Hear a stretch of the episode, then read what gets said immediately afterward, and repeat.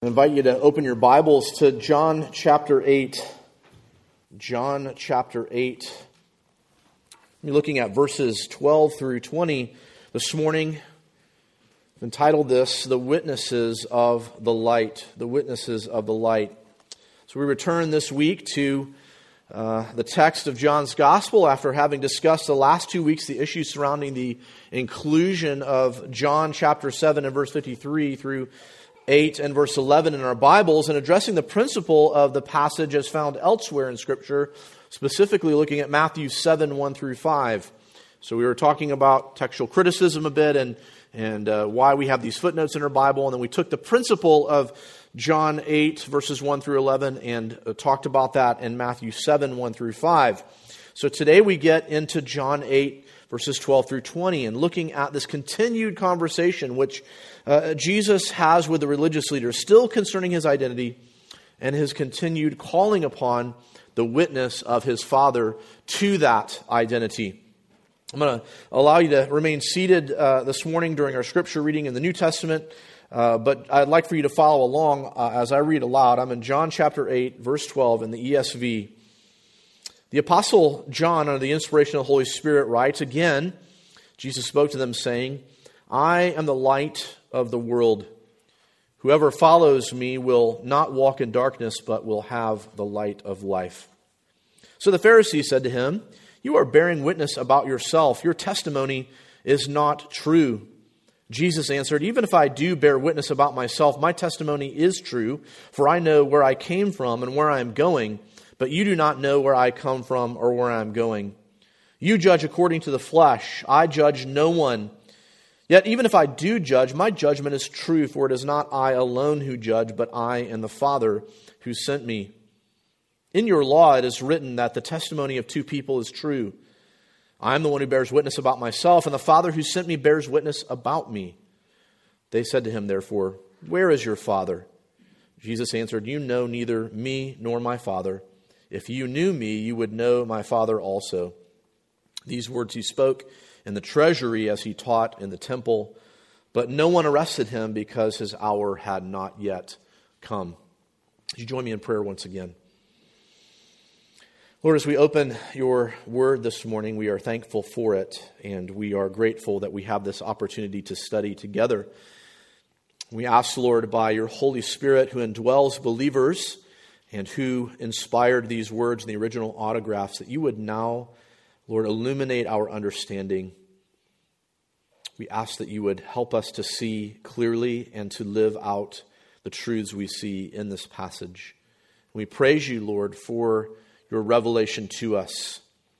Thank you, Lord, and I pray that you would humble me, get me out of the way, and Lord, help us all to grow. In Jesus' name, amen. Many, many of us have gotten that little notification in the mail that we just love. You have been selected for jury duty. now, I don't have a problem with this uh, necessarily. I think it's wise for us to do our civic duty.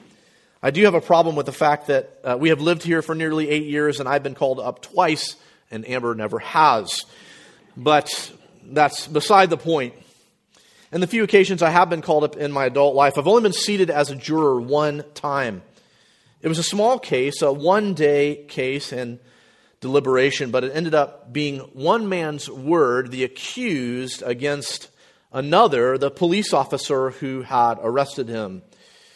And while I believed that the man was probably guilty of the offense, I didn't think that the state produced enough evidence necessary to find the man guilty. As we find in our legal system, I concurred with my fellow jurors that we did not have evidence beyond a reasonable doubt that the man had actually committed the crime. And I was convinced uh, that he, uh, if he had, he would probably do these things again and there would be stronger evidence the next time. But there just wasn't that evidence beyond a, a shadow of a doubt or a reasonable doubt. Interestingly, one of my fellow jurors who had sworn under oath that he had not uh, he was not prejudiced against the police, later told me no matter what evidence the state produced, he would have found the man not guilty because his own son had been wrongly arrested by Peoria police. So he not only perjured himself, but his motivation was not based upon the evidence. It worked out that time, but how does this square with justice? How does this square with the idea that perhaps in another case, whether uh, where there had been more witnesses against the alleged offender, that the man could have sided with the offender even if he were clearly guilty? Now, one thing we recognize is that we live in an unjust world and with an imbalanced system that is not always as fair as it may seem. And we see the parallels with this in our text today. Regardless of how many witnesses and facts can be held up to show that Jesus is who he says he is, uh, the religious leaders of his day refuse to believe that he is indeed who he says he is. In fact, the witnesses of Jesus continue to pile up, and yet they have the audacity to confront Jesus as they do in our text. And here's the main point this morning. It's written for you in your worship folder on the back there. Uh, or uh, if you receive the email with the bulletin in it, it's written for you there. Jesus' continued testimony concerning himself is true and attested by the Father. And this may seem like a point that we continue to come back to over and over again. Well, we do because that's where the text brings us. That's where we continue to see Jesus going. We see Jesus' continued testimony, uh, testimony concerning himself as true and is attested by the Father. And we see this once again this morning. The continued self revelation of Jesus this morning in four parts is what we see. The continued revela- uh, self revelation of Jesus in four parts. The first part is this Jesus claims to be the light of the world. Jesus claims to be the light of the world. Look at it again in verse 12. And again, Jesus spoke to them, saying, I am the light of the world. Whoever follows me will not walk in darkness, but will have the light of life. I was listening to S. Lewis Johnson this morning, as I often do uh, on Sunday mornings before uh, I preach, um, uh, not to copy him in any way, but to listen to someone who is uh, wiser than me uh, preach a text. And he preached just on verse 12. And I thought it was such a rich sermon uh, at least the portion of it that, that, I got to listen to this morning. And uh, he just was uh, expounding upon the, the riches of this text, this one verse. And, and, we could do the same, but I want us to catch the, the context this morning. We see here in the beginning another I am statement from Jesus.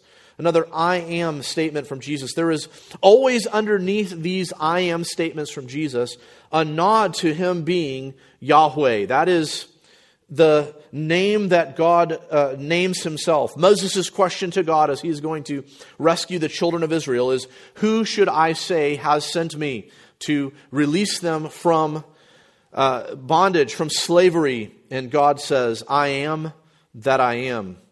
Uh, the name of God is the ever existing one, the one who has never had a beginning, never has an end, the I am. And so Jesus in this statement says, I am. And then he, he makes this statement, the light of the world. The light of the world. From where does Jesus get this language, this idea of light? Well, we recall uh, the words in the prologue of this very gospel. Not that Jesus is getting that from there, but, but we recall that John uses language in the prologue that helps sort of outline the rest of the book.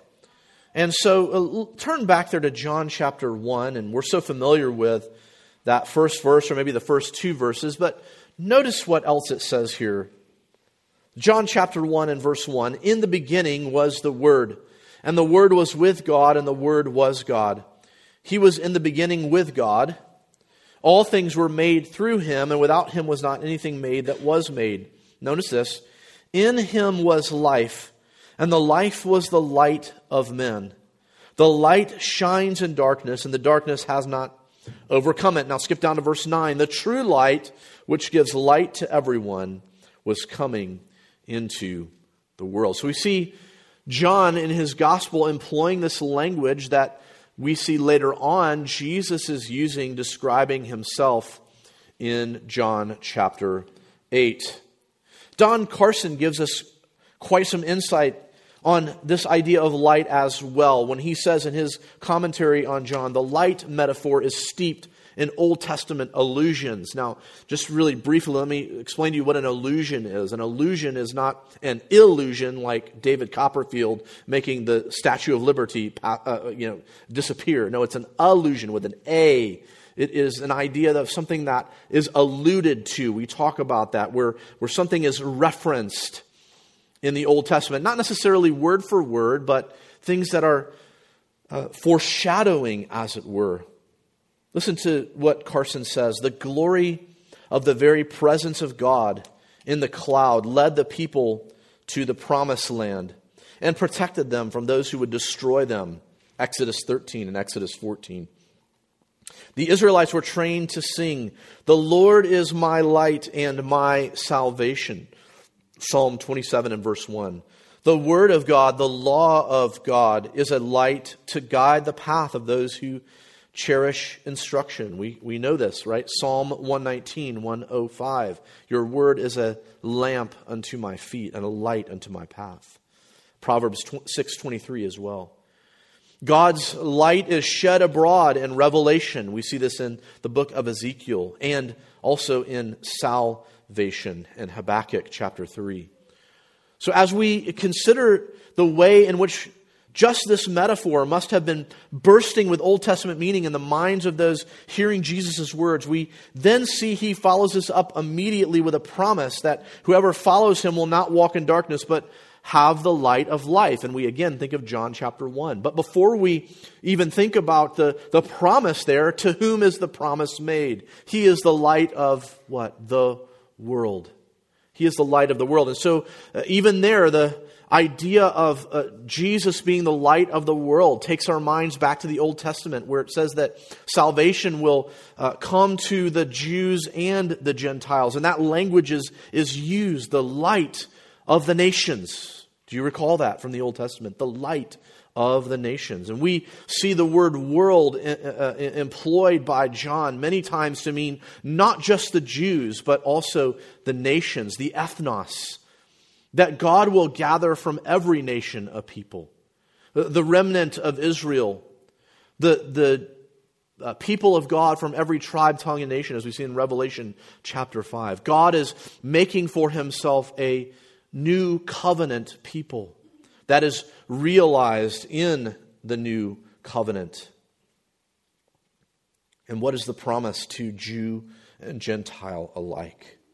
Whoever follows me will not walk in darkness, but will have the light of life. Consider this metaphor in concert with what Jesus has said previously in John chapter 7. Uh, keep your finger there in John 8 and turn back to John chapter 7, looking at verses 37 through 39. And there are some that believe that we should connect these verses directly with the verses that we're studying today. On the last day of the feast, the great day, Jesus stood up and cried out, If anyone thirsts, let him come to me and drink. Whoever believes in me, as the scripture has said, out of his heart will flow rivers of living water. Now, this he said about the Spirit, whom those who believed in him were to receive, for as yet the Spirit had not been given, because Jesus was not yet glorified. We now see Jesus in two declarations bringing the people's minds back to Old the Old Testament and the way in which these metaphors, living water and, uh, and light, find fulfillment in Him. He is the one who is the rock in the wilderness, as Paul says. And He is the one who leads them as a pillar of fire, a light through the wilderness. We know ultimately that Jesus is claiming to be the one in whom people can be reconciled to the triune God. And here he is telling them the truth about himself. The truth that if they believed in him, if they followed him, he will lead them. He is the one who will reconcile them to himself, the Father and the Spirit. This is a gospel call. And we recognize that there is a forward trajectory here uh, that has not yet been reached, which is Christ upon the cross. But here, as he lives his life faithfully, as he obeys the, uh, the very law of God, in which the um, Pharisees bring into question here in a moment, he is marching towards the cross, the perfect sacrifice, the Lamb of God slain for the nations for, from before the foundations of the world. And so, as we look from this side of the resurrection. We recognize the path upon which he is here, the path toward the cross. This is a gospel call. This is a call for those of us in Christ to find our only hope in him. When we are tempted to look for light in other places as we are, we are to find our only way out of darkness through him. There is darkness all around, and it seems to be getting darker all the time. Christian, are you consuming the wisdom of the world? Don't let the world be the one that guides you. It is utter darkness. Don't let the wisdom of man guide you. It is utter darkness. Let the light of Christ shine in your heart and then discern what is truth from error. Continue, dear Christian, to trust in him who said, I am the light of the world. If you follow me, I will lead you out of darkness. And that's the kind of language that Paul uses, isn't it? He takes us out of darkness into light and puts us into his family. Perhaps you're one here who has never turned to Christ. You've never trusted Him. Here He is calling you, just as He did to Israel in that day, that you would recognize who He is. He is, as Paul says, calling you out of darkness into His marvelous light. You must trust in Him alone. There is no other way to be reconciled to God. There is no other way for your sins to be forgiven. There is no other way for you not to dwell in darkness than to come to the one who is the light, the one who uh, lived that life that you could not live, died the death that you deserved, endured uh, uh, the justice of God upon the cross. And we say justice of God, Father, Son, and Spirit working in cooperation as the one God to bring about the redemption of Jew and Gentile alike. Hear that gospel call this morning and believe in him. Well, as per usual, the Pharisees are not having this, and we see this in our second point. The Pharisees, second part of this unfolding of the self revelation of Jesus, is that Pharisees accuse him of self testimony. Of self testimony. Look again in verse 13, flipping back over to John 8. So the Pharisees said to him, You are bearing witness about yourself. Your testimony is not true. It seems like the Pharisees are more concerned about Jesus making objective statements than they are about the content of what he is saying. Though it would also seem they know, or at least in part know, what he is getting at. They say this You are bearing witness about yourself. Therefore, you could say it this way because you are the only witness to this, your testimony is not true. In other words, it is your word against our word. Where are your witnesses? And uh, another way to say it is anyone can claim to be the things that you're claiming to be. Where is your proof? And they seem to be uh, appealing to this uh, text that Pastor Mike read for us in our Old Testament reading in Deuteronomy 19:15. Just listen to the first uh, verse again. A single witness shall not suffice against a person for any crime or for any wrong in connection with any offense that he has committed. Only on the evidence of two witnesses or of three witnesses shall a charge be established. Now, that's in the case of something criminal that has happened, but they are using this principle to say, Jesus, you cannot be your own witness. The challenge of the Pharisees, in one sense, is sort of undue. They know the law, but we must remind ourselves of the backdrop of what they're saying here. So, they're claiming that Jesus has no proof in being who he says he is. But what is the backdrop of this very statement? They have seen and cannot refute the testimony of Jesus concerning himself, not only in his words, but also in his actions, especially as really anything that they claim that he has done against the law is unfounded. And they have actually witnessed the miracles, the miraculous signs, which point to who he is. But even at this, we recall that the Pharisees and other religious leaders are more concerned with the law than they are with the one who is fulfilling the law. They accuse Jesus because what does he do? He heals on what day? The Sabbath. Rather than rejoicing in what he has done. We're going to see this really very, very clearly in John chapter 9. I'm very excited for us to get to John chapter 9. It is a major turning point in John's gospel. But quite frankly, the Pharisees don't care that he is the Messiah. They don't care that he is the Messiah, and they continue to prove that they do not care about this. And what Jesus reveals is what he does have the authority to make these claims. He is the foundation of the Mosaic law, after all. But he also has another witness. So, so Jesus can make these claims because he is God, and any sense of law comes from who God is. It's from his very person. But he also submits, as it were, in a sense, to their criticism and states, Oh, but I do have another witness. But he does this, thirdly, by calling into question their standard. He calls into question their standard in verses 14 through 18. He does have the authority to bear witness about himself because he knows his true origin and where he comes from and where he is going. Look at it with me. Jesus answered, Even if I do bear witness about myself, my testimony is true.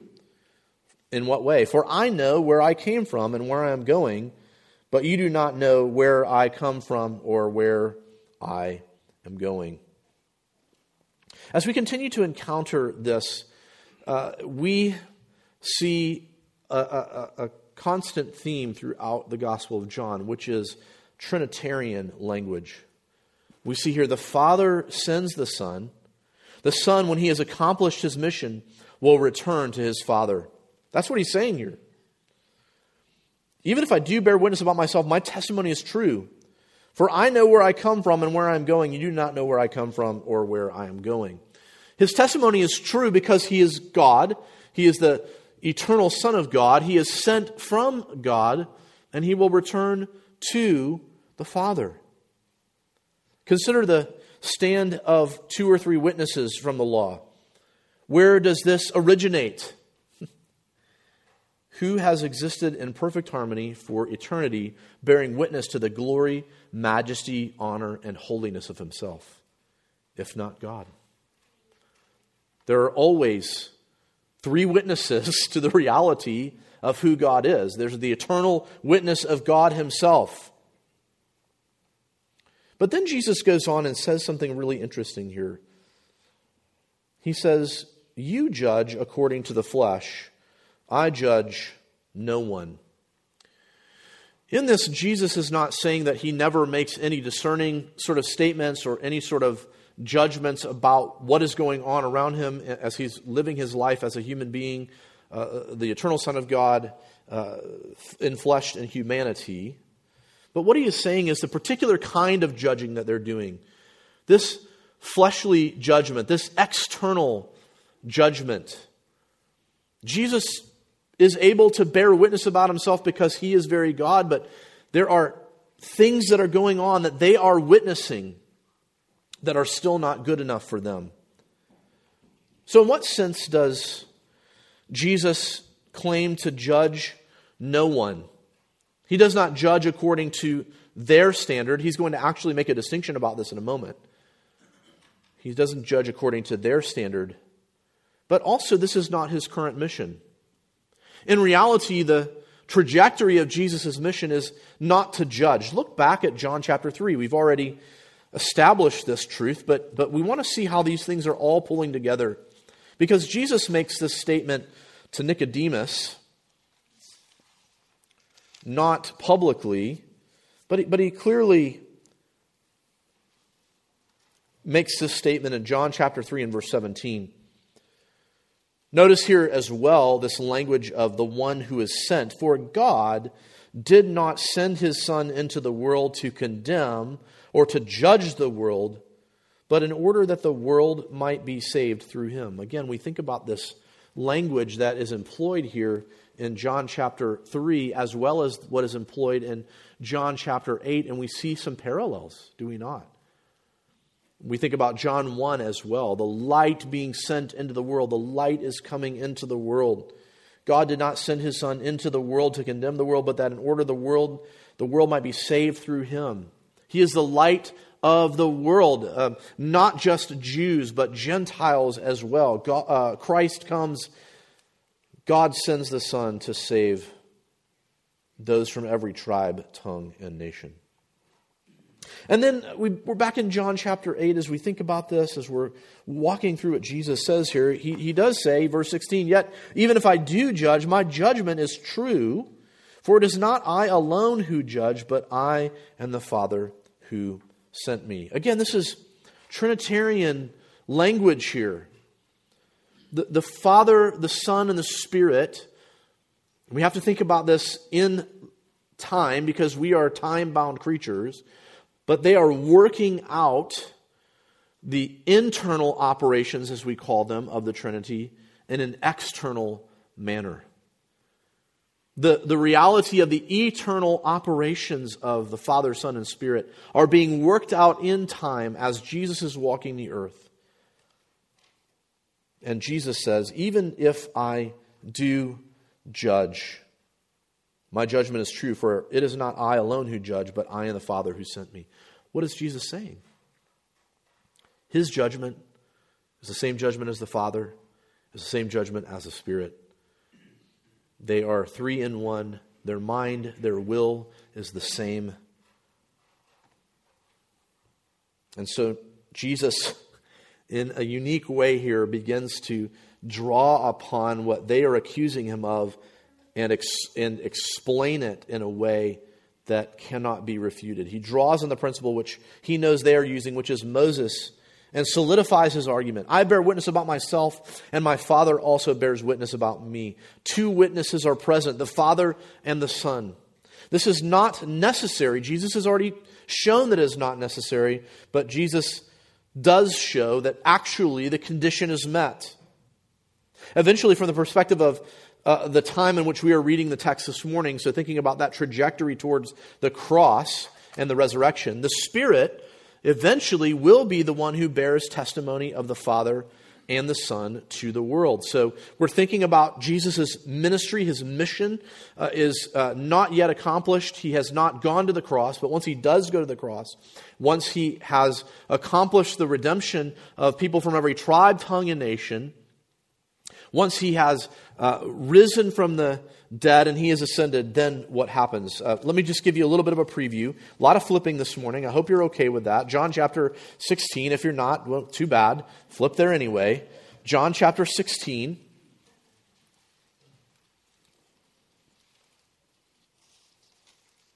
John chapter 16. And look at what it says starting in the middle of verse 4 where it says, I did not say these things to you. See that? I did not say these things to you from the beginning because I was with you. But now I am going to him who sent me, and none of you asks me, Where are you going? But because I have said these things to you, sorrow has filled your heart. Nevertheless, I tell you the truth. It is to your advantage that I go away. For if I do not go away, the Helper will not come to you.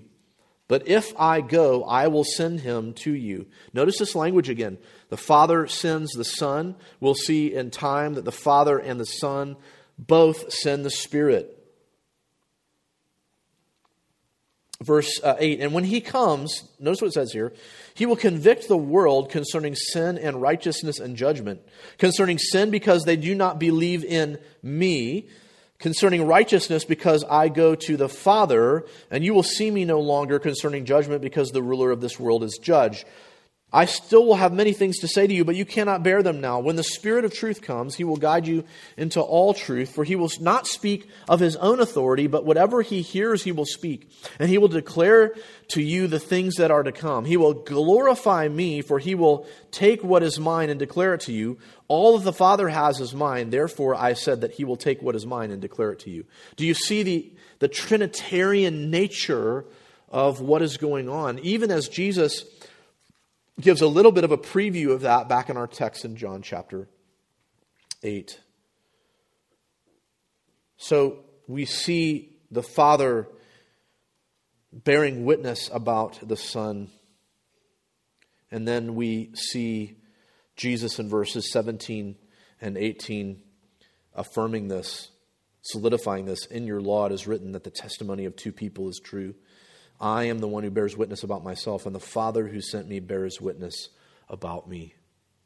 There's your Mosaic confirmation, Pharisees. But you will not believe it. They now, lastly, call into question his standard. Our fourth part of the self revelation of Jesus, the Pharisees call into question Jesus' standard. Look at it again with me. They said to him, Therefore, where is your Father? The Pharisees know what Jesus is claiming. They've struggled with his answer before, but now they seem to be kind of poking at him. They ask this question, and it seems to be aimed at the idea of his earthly father. Some say and uh, assume that perhaps Joseph is dead at this point. If this is the case, they mean this as a slight. Where is your father? They might also mean it in the sense that he is an illegitimate child. That's a charge that is uh, brought against him. Where is your father? Who is your father? We know who your mother is. We know how this birth came about. Of course, he is not illegitimate. They perhaps know what Jesus is implying about God, but it seems like they're goading him about his earthly father or the lack thereof from a human perspective. Now, any one of us, um, you know, as they say in, in the South, them's fighting words, right? But without missing a beat, Jesus tells them they don't actually know him or know his Father. Look at what it says. Jesus answered, You know neither me nor my Father. If you knew me, you would know my Father also. So interesting about this is Jesus is standing right before them, is he not? There he is. How can he say they do not know him? The idea there would be that he, they would have a, a knowledge of who he truly is, an intimate knowledge or relationship with him as is being established with his followers, his disciples. And they do not know him or his father. This sends them on a quest once again to arrest him. By implication, Jesus is saying, You say that you know God, but you truly do not know God. If you knew me, you would truly know the Father. Once again, we see that they are somehow prevented from arresting him because it was not his hour. Look at verse 20. These words he spoke in the treasury as he taught in the temple, but no one arrested him because his hour had not yet come. Again, the implication is that they wanted to seize him because they understand what he means when he says they do not know his Father. He is implying they do not know God. There's an irony here, dear ones. They believed they knew God because they knew and followed the law. Think about this. They believed they knew God because they knew and followed, according to their standard, the law. But Jesus, in calling it their law, he says, according to your law, is showing that they really do not understand the heart of the law. In other words, they may be able to quote the law. They may be able to say, Your testimony means nothing because you do not have two witnesses, which he completely undoes. But they do not understand the heart of the law. They have missed the point of the law, which is that they are unable to bear witness about themselves before God. Jesus, in this text, actually turns the Mosaic law back over on them. Says, What you say to be true about yourself is not true. You are bearing false witness about your own testimony. You say you know God, but if you do not know me, you do not know God. Where is your witness? They cannot be seen as righteous before God. They actually, the law actually bears witness against them. And yet before them is a man who is the God man and obeys the law perfectly and is able to judge perfectly, but did not come to judge in his first appearance, but rather came to be a light shining in the darkness. He is the only one who can reconcile mankind to God. He himself being the mediator between God and man because he is eternally God and has taken on humanity. There is no one else who can bridge that gap besides the Lord Jesus Christ. And every ounce of the law, every sacrifice that was given is pointing forward to him. And before their face stands the one who can reconcile them to God. And they know that he is Messiah, but they do not want to submit to him. Christian, as we stand on this side of the new covenant, as those through whom uh, Jesus' death, uh, burial, resurrection, his ascension, his, uh, his uh, redemption, his atonement for us stand as those who are reconciled to God. Let me ask us this, and I mean us what or who are we trusting in? Are we trusting that Christ has fulfilled all the law and is the light whom we should follow? Are we following him? Are we making it our practice to follow him? Reading his word, praying and asking him to lead us. We sing songs about that, don't we? Where he leads me, I will follow. Not trusting in ourselves, not trusting in our works, but in his finished work. And from a place of gratitude, loving and obeying him. When we follow the Lord Jesus, there is delight and there is joy in that following. He is not going to lead us into darkness, He is only ever going to lead us into His light. Are we then coming alongside of others, encouraging them toward this? Are we pointing them to man's wisdom or to God's wisdom? When you sit down and to, to encourage someone, are you turning to the scriptures and encouraging them from the truth of God's word? That seems in our day, even amongst many Christians, to be antiquated and outdated.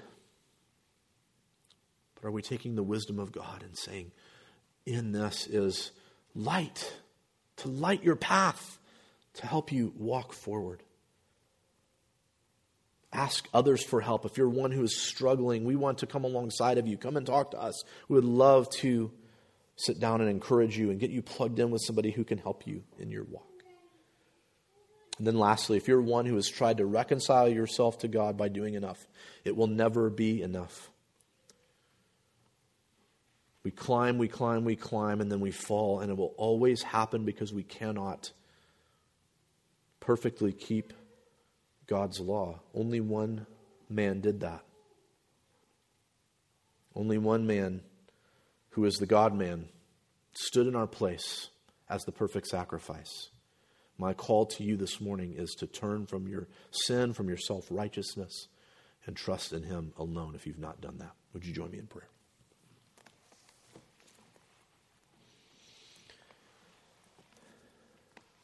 Lord, this feels heavy because we have talked about the unbelief of the Pharisees this morning, yet, Lord, fill our hearts with joy because uh, in this building this morning are many who have trusted in you. Perhaps there are some who need to be restored in the joy of their salvation this morning, and others whose uh, cups are just overflowing. Lord, let us rejoice yet again in the finished work of the Lord Jesus Christ, and let us live for you, not to earn anything from you, but because you have earned it for us. And uh, Lord, you call us to a life of abundant joy in following you, and you light our path. Lord, would you continue to shine your light upon those dark corners of our heart where we need to repent and continue to move forward in our Christian walk? And I pray, uh, Lord, as well for those who do not know you, that today might be the day that the light shines into the darkness for the first time and that you would Take them from death to life, from darkness to light. We know that you are the one who does that, Lord. May the call be effective by your Spirit this morning in those hearts. Send us in your joy this morning, Lord, we pray. In Christ's precious name, amen.